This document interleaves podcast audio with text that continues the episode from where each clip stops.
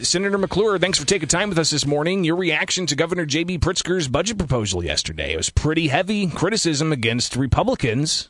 Yeah, well, you know, it's kind of surprising, Greg, because someone needs to remind the governor that, in fact, the Democrats have super majorities in both houses. There's a Democratic president now. They've got uh, both houses of, of Congress nationally. So it's very bizarre that he's so obsessed with uh, Republicans as if we're the problem right now. We don't have enough votes to be the problem right now.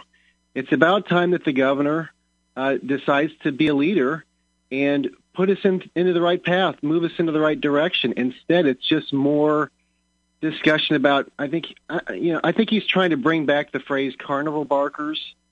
Uh, you know, it's bizarre the way that he mentions that so much. I mean, Donald Trump's a carnival barker, Republicans are carnival barkers, but long story short, it's more borrowing from the federal government.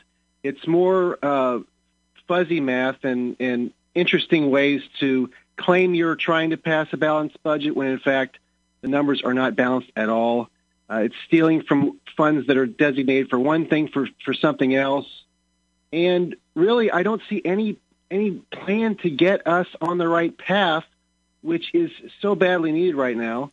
Instead, it's just excuses and playing interesting games with definitions and and wording. You know, I mean, talking about raising taxes on businesses right now at, at a time when our businesses are still still in crisis mode because of COVID nineteen.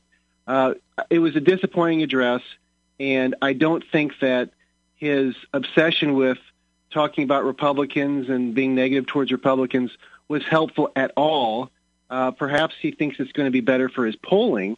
Uh, but, you know, it should not have been a political speech. We've got to get together and be in a transparent way, craft a budget in these uh, very difficult times. Instead, I heard a lot of sort of the same, the, political nonsense that we hear uh, from politicians, which was very disappointing. State Senator Steve McClure joining us here on the WMAY morning news feed. Uh, and if you could uh, talk a bit about um, what the Republicans would do, because one of the criticisms I see time and again from uh, you know your critics, Republican uh, critics, is you guys don't have a plan. You, you, you don't have a plan to cut. There's no significant cuts you're proposing. Uh, there's no you know true economic recovery plan being offered up. What what is your uh, plan if you had a magic wand uh, and were able to you know build consensus around an issue? What would that issue be?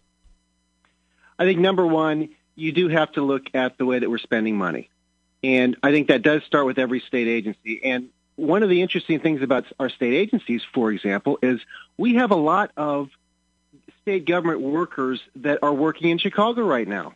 Uh, there was a study just a few years ago that said that we've got 400 jobs in Chicago that could be in Springfield. And think about, Greg, the cost of living for those employees in Chicago versus Springfield. If we moved, for example, those 400 jobs from Chicago to Springfield and adjusted their wages to reflect the cost of living in Springfield rather than the cost of living in Chicago. And, and on top of that, uh, these new buildings that are that, that the governor's spending millions and millions of dollars on would not be necessary because we could get much cheaper real estate and much cheaper rent in Springfield. So, you know, moving workers from Chicago to Springfield, because after all, Greg, Springfield is our capital. I, I think that maybe the Democratic Party of Illinois needs to realize that uh, that's a step in the right direction.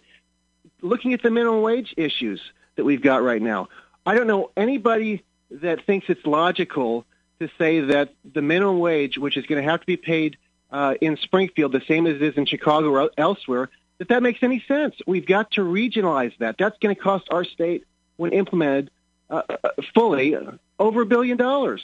So the regionalization of the minimum wage, and, and not only that, Greg, but it discourages businesses from coming to different parts of the state because if they're going to have to pay the wages uh, in Chicago, in, for example, Calhoun County, which I also represent, the same wages should not be even discussed, quite frankly, because, you know, just to park in Chicago costs me sometimes 50 or $60 just for an hour or two hours of parking. Uh, it, that's not the case in Calhoun County or in Springfield.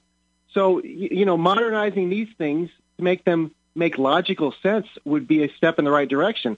At the same time, we have to grow our way out of this problem. We cannot uh, cut enough out of it to get out of this problem, and we cannot tax enough to get out of this problem.